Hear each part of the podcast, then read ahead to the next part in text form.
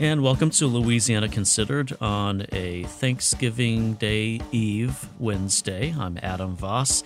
Uh, just ahead, we'll talk about the challenges Louisianans who call the 988 Suicide and Crisis Hotline are facing months after the hotline's three digit number went live here in Louisiana. We'll also talk about the impression that Louisiana will be making for the second year in a row at the Macy's Thanksgiving Day Parade with the Celebration Gator. We'll speak with the Lieutenant Governor about promoting Louisiana to a global audience there. But first, a recently settled lawsuit against the Sun Belt Conference, a college sports conference based in New Orleans, accused officials of using racist and misogynistic slurs and contributed to a hostile work environment. The new nonprofit newsroom Verite reported on the lawsuit, which was filed by a former employee. Last week, our news director Patrick Madden spoke with Verite reporter Michelle Liu, who covered the lawsuit and its implications. Can you tell us about this lawsuit it was filed in 2021 by Patrick Hairston, a black former employee who accused the conference of racial discrimination uh, after his 2020 firing. And as you reported in Verite, attorneys for Hairston confirmed that they reached a settlement agreement with the conference. So, Michelle, tell us about this lawsuit. Sure. So this is a lawsuit that was settled just this week between the Sunbelt Conference, which is headquartered here in the city at the Superdome, and attorneys representing a Black former employee of the conference. His name is Patrick Hairston. And this lawsuit was centered on claims of racial discrimination and breach of contract. So, what's really interesting about this lawsuit is there are some filings made by Hairston's attorneys that paint a really troubling picture at the Sunbelt offices. These filings kind of point at what may have come out in trial had this case gone to trial. It was headed in that direction shortly before the settlement came through.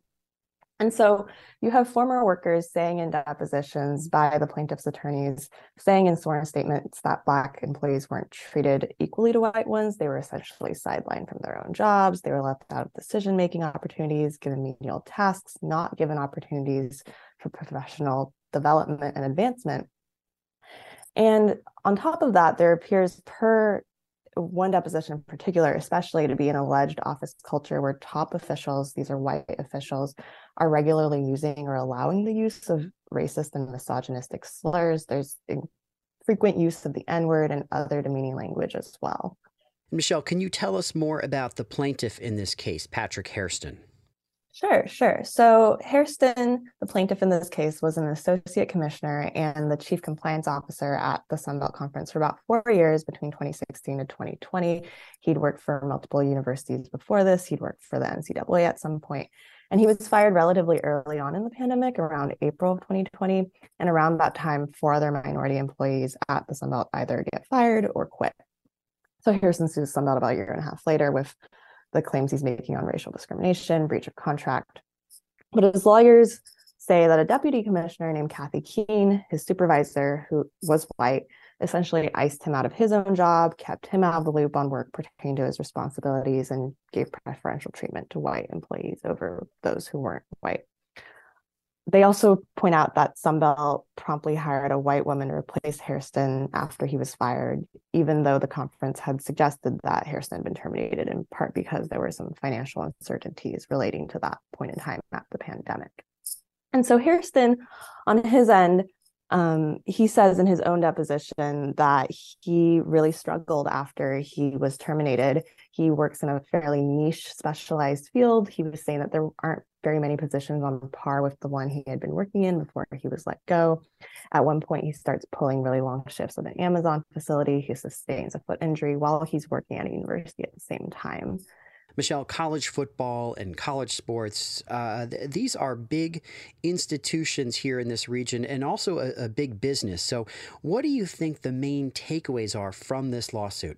Sure. So, what stood out to me was you know, around the same time that the Sunbelt fires Hairston and these other employees of color, it's summer 2020. We have this massive uprising and protest movement against racism, against police brutality and the black lives matter movement really resonates on college campuses right and with the sports teams of these schools especially given that researchers have found these deep underlying racial inequities among student athletes on these teams And so at this time, the Sun Belt, along with other major college conferences, they put out this statement against racism, against discrimination. And in the following months, they build out this whole new racial equity initiative. It's called Be the Change. It involves the Civil Rights Trail and involves voter registration drives. And so there's this deep contradiction between what the Sun Belt says it's publicly doing to support student athletes, many of whom are Black, especially if you look at a sport like football, which is quite big amongst its members, and what's alleged to be happening among the administrators, the officials who have these jobs because of the work that these student athletes do, right? That's Patrick Madden speaking with Verite reporter Michelle Liu. From WRKF in Baton Rouge and WWNO in New Orleans, you're listening to Louisiana Considered. I'm Adam Voss.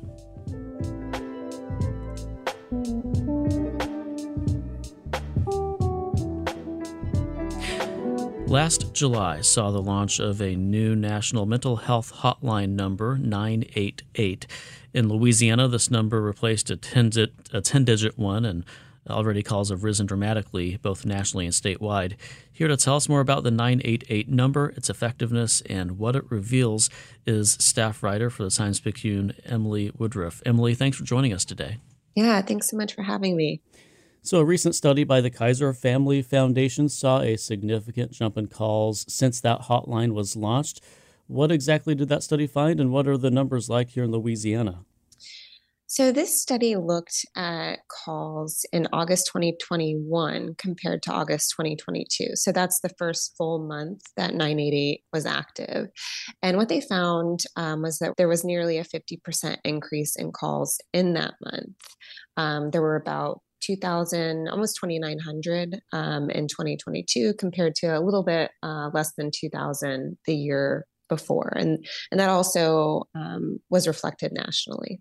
Do we have any insight as to whether we think this was an increase due to it being easier to call or you know public outreach and awareness yeah, there was a lot of media awareness and um, articles coming out about 988. It's also, you know, as you said at the beginning, just really easy to remember. The old number was 10 digits and a 1 800 number.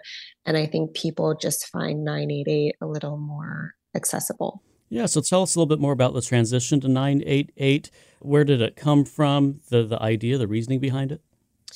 So, mental health advocates had been pushing for this kind of switch for a while. Um, the 1 800 number was also underfunded. Uh, there were often long wait times and dropped calls. And so in 2020, this all kind of came together with a bipartisan bill that was signed into law by President Trump. And then it was launched um, two years later with funds from the Biden administration's 2022 budget and the American Rescue Plan.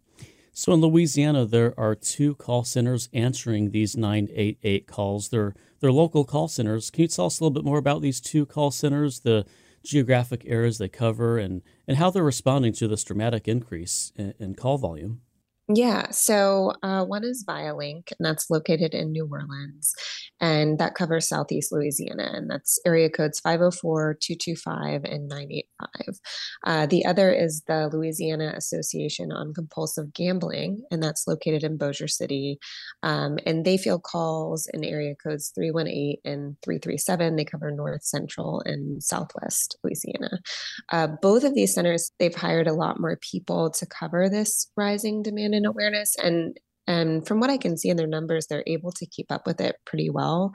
Um, so about 91% of the calls that these area codes make are actually answered by these two centers rather than, you know, going to another center that that handles overflow.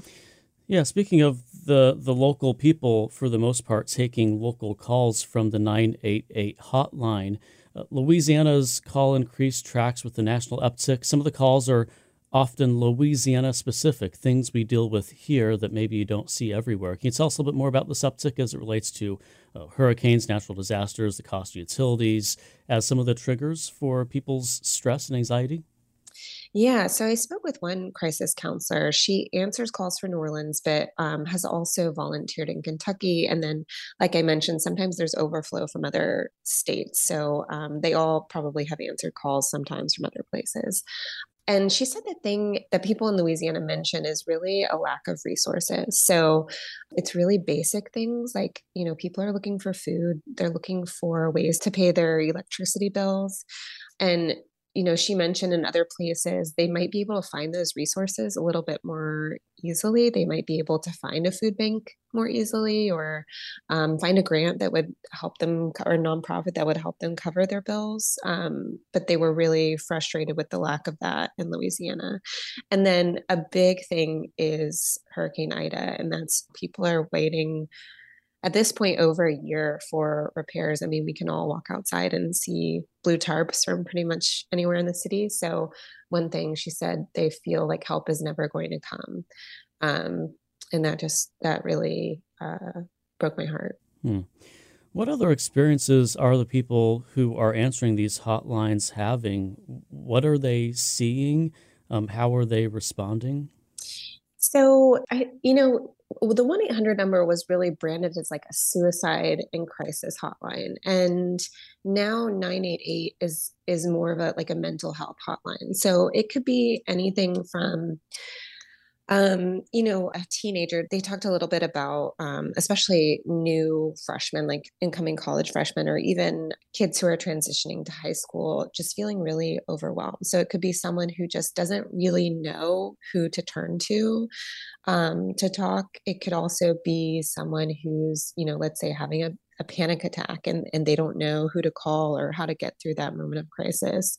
Um, it is also sometimes, you know, people who are thinking of suicide or, or self harm and they're really at the end of their rope. Um, but they, you know, they said there is not a typical person. It's everyone from, you know, they said 10 to 11 year olds to, you know, very elderly people who who feel really alone. Hmm. Now, one of those call centers, the one in North Louisiana, it's run by the Louisiana Association of Compulsive Gambling, if I've got that correct, which, mm-hmm. following the legalization of sports betting, is seeing a lot more calls. Tell us a little bit more about how sports betting is impacting mental health. Yeah, that was something I talked about briefly with the executive director. Um, so, this center also is the uh, gambling hotline. They answer the gambling hotline calls. Um, and sports betting has been legal since January 22 in Louisiana, so not quite a full year. So this is um, more of her observations and some data that she had, but we're going to have to wait to really see the hard data on this. But what she said is um, that there's more overlap. So people who are calling for mental health reasons. We're also mentioning gambling, and, and people calling for gambling, we're mentioning more suicidal thoughts. Um, and she said what's changed really that, that she noticed is the average age used to be um, in the 40s to 50s for the gambling hotline, and now it's much younger, it's in the 20s to 30s. So those demographics have really changed of the people using the hotline, especially for gambling issues. Yeah, and what she said was, well, it's just really easy to pull out your phone and and that's something that that a younger generation is really comfortable with and kind of grew up with and it's just right there you know it kind of follows you around lastly can you walk us through the process of calling this hotline? You know what it sounds like what the experience might be for a, a caller? Yeah so anyone can dial 988 the phones will be answered by crisis counselors who are trained in de-escalation. So they'll just talk you through you know whatever you're going through and get you to what they consider like a place of safety. And you know just depending on your issue they might be on the phone with you for 10 minutes they might be on the phone with you for two hours. Um, but what they are is really a bridge to something else. So i'm sure they get repeat callers and you know people who rely on them but they're really there to connect you with other resources. And then they will always ask everyone if they want a follow-up call. Maybe that's in a couple hours you know if someone is having um, suicidal thoughts they want to check back in on them and just just know that someone is going to call you back. Or it might be the next day or, or in a couple days it just depends. It sounds like the people who answer this hotline are heavily trained in a wide variety of things everything from being in a crisis to being able to find all sorts of resources. Yeah, you know, they mentioned that it it takes really just a really empathetic person who who really cares to talk people through this and the the centers provide the training in this de-escalation and crisis counseling. We've been speaking with Emily Woodruff, a staff writer with the Times Picayune. Thanks for being here on Louisiana Considered. Yeah, thank you, Adam. I'm Adam Voss. You're listening to Louisiana Considered.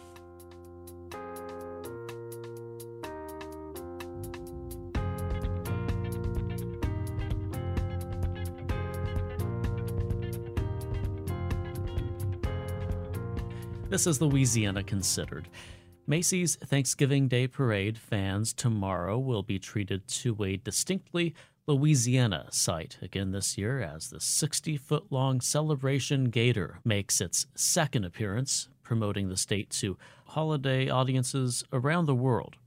And to speak with us about Louisiana's representation in the Macy's Thanksgiving Day Parade, we have Lieutenant Governor Billy Nungesser. Welcome to Louisiana Considered. Glad to be with you. Happy uh, Thanksgiving to you and your family.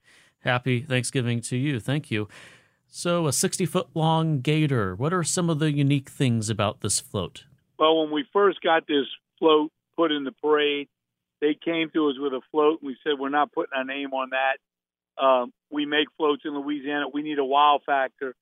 So we went back and forth over a couple months, and we ended up with the longest float ever to be in the parade. That 60 foot gator crawling down the streets of New York, wagging its tail, blowing confetti out of its mouth with great Louisiana entertainment, and, and really stole the show last year. We expect to do the same again this year with that unique float. So, whose project was this? Was it the Department of Tourism? Well, coming out of COVID in our planning, we were looking for things uniquely that nobody else is doing. And um, and I said, well, we do parades better than anywhere. Where can we get exposure around the world in a parade? And, and Macy's was the first one that we thought of. So we made a presentation to them, went back and forth to get that wow factor float we got such a return on investment. We flew out to try to get a float in the Rose Parade. Uh, last year they were only adding three, and they've never had a state before. So it was a kind of an uphill battle, but we were successful there. We just know we wanted something to set Louisiana apart. Um, most of the floats in that parade are corporations, um, spent a lot of money, and we wanted something that we could justify and get a return on our investment, but yet something that was unique. And leading up to the parade all week, if you're in Times Square, you'll see an alligator eye on every screen, and the whole crowd stops and looks up. That alligator eye looks around and zooms out and says, Get ready, New York, Louisiana's coming. So we kind of steal the show for the whole week leading up to the parade. And the Macy's float reached 1.48 billion people. And we saw uh, activity to our website go up, people looking to book trips to Louisiana incredibly after Macy's and the Rose Parade both. So we're sure uh, Thanksgiving Day, people seeing this float, hearing about Mardi Gras, hearing about Louisiana, listening to Trombone Shorty, we're sure we're going to see the same results this year. You mentioned the uptick to the tourism website the last time the float made an appearance. So uh, it sounds like you're seeing a return on investment. Absolutely. We saw our best Mardi Gras ever all over Louisiana, and we saw international visitors going to places like Shreveport, Natchitoches, Morgan City, Monroe, Lafayette, Baton Rouge. Family friendly, affordable Mardi Gras in every corner of this state We've been promoting Mardi Gras all over Louisiana, and we've seen great success. And these floats and parades have just added to that exposure. Hmm. So tell us, what does it take to get an entry into the Macy's Thanksgiving Day Parade? Uh, not just anybody can get into the parade. No, we made a presentation. We also talked about everybody had been through COVID, but Louisiana got hit with the two worst hurricanes ever hit the United States. One of them hitting our coast as a Category 4 and leaving North Louisiana still as a hurricane. So, with all else going on with COVID, coming out of COVID, uh, we got hit with a double whammy, and we could use a little shot in the arm, no pun intended, uh, to pick up our spirits in Louisiana. And I think that presentation in person that we made to both of these groups uh, sold them that we would uh, we were passionate about it. uh, we really thought we deserved a shot, and like I said, uh, we were successful in both parades. We're speaking with Lieutenant Governor Billy Nungesser. We're speaking about Macy's Thanksgiving Day Parade and Louisiana's representation in the parade, particularly the Celebration Gator, a float that we'll see go down the street tomorrow in New York. And of course, New Orleans' own Trombone Shorty. Tell us a little bit about Trombone Shorty's appearance. Well, you know, we always make sure we recommend and demand a Louisiana ambassador. Last year, Jon Batiste stole the show. And you've got to have a musician that gets people excited. His music and, and the way he performs with such passion and love for Louisiana will surely stir up the crowd and, and really get the TV audience excited about all we have to offer here in Louisiana. And we know once again, uh, he will steal the show with his performance. Lieutenant Governor, you talk about introducing a Louisiana style Thanksgiving to that Thanksgiving Day audience around the world. Tell us, what is a Louisiana style Thanksgiving like to you? Well, I think it is. It's family, friends. It's being thankful for all we have in Louisiana. Um, as you know, the country's been through so much with COVID. We had these hurricanes. Um, but the great thing about Louisiana, we always reach out and help our neighbors in time of need. And, and surely Thanksgiving is a good time to reach out and help someone that isn't as fortunate as you. So I think family and friends, and nobody does it better than Louisianans in inviting their family and friends to share a good meal and also to help their neighbor. And I think this time of year we can be very thankful for what we have and be thankful that we have Louisianans with such big hearts that have a love and passion for helping their neighbor. Will the Celebration Gator be making any more appearances in the future? Any other parades? Well, no, this float is owned by Macy's. So we have a three year contract. So it'll be back in New York. They disassemble it and store it till next year. As when the Rose Parade, every year it's a different float. So this year we start from scratch. We will be building a river boat, and we will decorate it with tens of thousands of roses uh, within three days, the week after Christmas, for that January 2nd appearance in the Tournament for Roses parade. So back to back great appearances for Louisiana, and it really will kick off the new year with a bang and get people from all over the world excited about visiting little old Louisiana. And finally, Lieutenant Governor, where will you be watching the Macy's Thanksgiving Day Parade from tomorrow morning? Well, we'll be having family and friends over. I'll be watching it from home this year. We were in New York last year, but we will be out the week after Christmas to decorate the Rose Parade. It's done with all volunteers, but uh, but I'll be watching, being thankful from home this Thanksgiving, watching on TV with the tens of millions of people from around the world. Lieutenant Governor Billy Nungesser, the Celebration Gator, making its second appearance in the Thanksgiving Day Parade, the Macy's Thanksgiving Day Parade on Thanksgiving Day. Thanks for your time today. Thank you, and happy Thanksgiving to you and all of Louisiana. And from WRKF in Baton Rouge and WWNO in New Orleans, this has been Louisiana Considered. I'm Adam Voss. A thanks again to our guests, Michelle Liu, a reporter for Verite, and our news director, Patrick Madden, who spoke with her, Emily Woodruff, staff writer for the New Orleans Advocate Times Picayune, and of course, Louisiana's Lieutenant Governor, Billy Nungesser. Our managing producer is Alana Schreiber, and our digital editor is Caitlin Umholtz. Our engineers are Garrett Pittman, Thomas Walsh, and Stays engineer Aubrey Purcell. You can listen to Louisiana Considered Monday through Friday, 12 o'clock noon and 7.30 p.m. It's also available on Spotify, Google Play, and wherever you get your podcasts. We're taking a break tomorrow for Thanksgiving, but we'll be back Friday. Thanks for listening. I'm Adam Voss.